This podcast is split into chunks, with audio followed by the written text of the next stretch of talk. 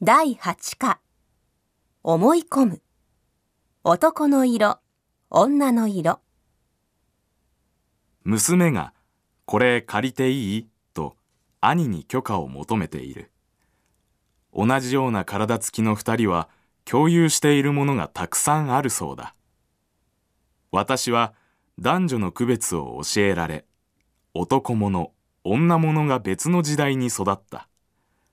そして私は女の子を描くとき赤いスカートを履かせピンクのリボンをさせた。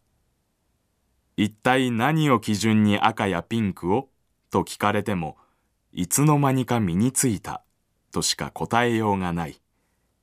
私の年代にとっては妹が兄のものを借りるなんてとても理解のできないことだ。私の育った家族は子供5人がすべて男。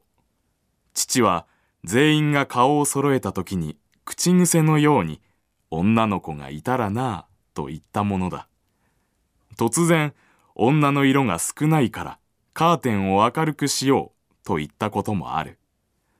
時には子供たちに赤の入ったセーターを着せたり長男の結婚が決まると女の色が増えると言って首を長くしてその日を待った。どんな色を女の色だと思っていたのかその訳はとうとう聞かずじまいだったが私はなんとなく納得していた。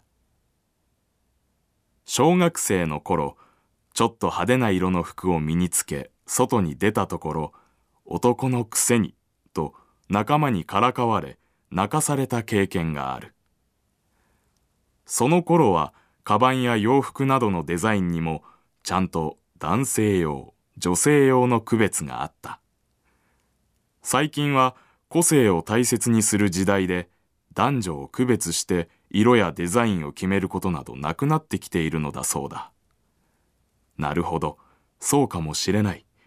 しかし知らず知らずのうちに正しい当たり前だと思い込んでしまっていることは色やデザインの他にもたくさんあるのではないだろうか。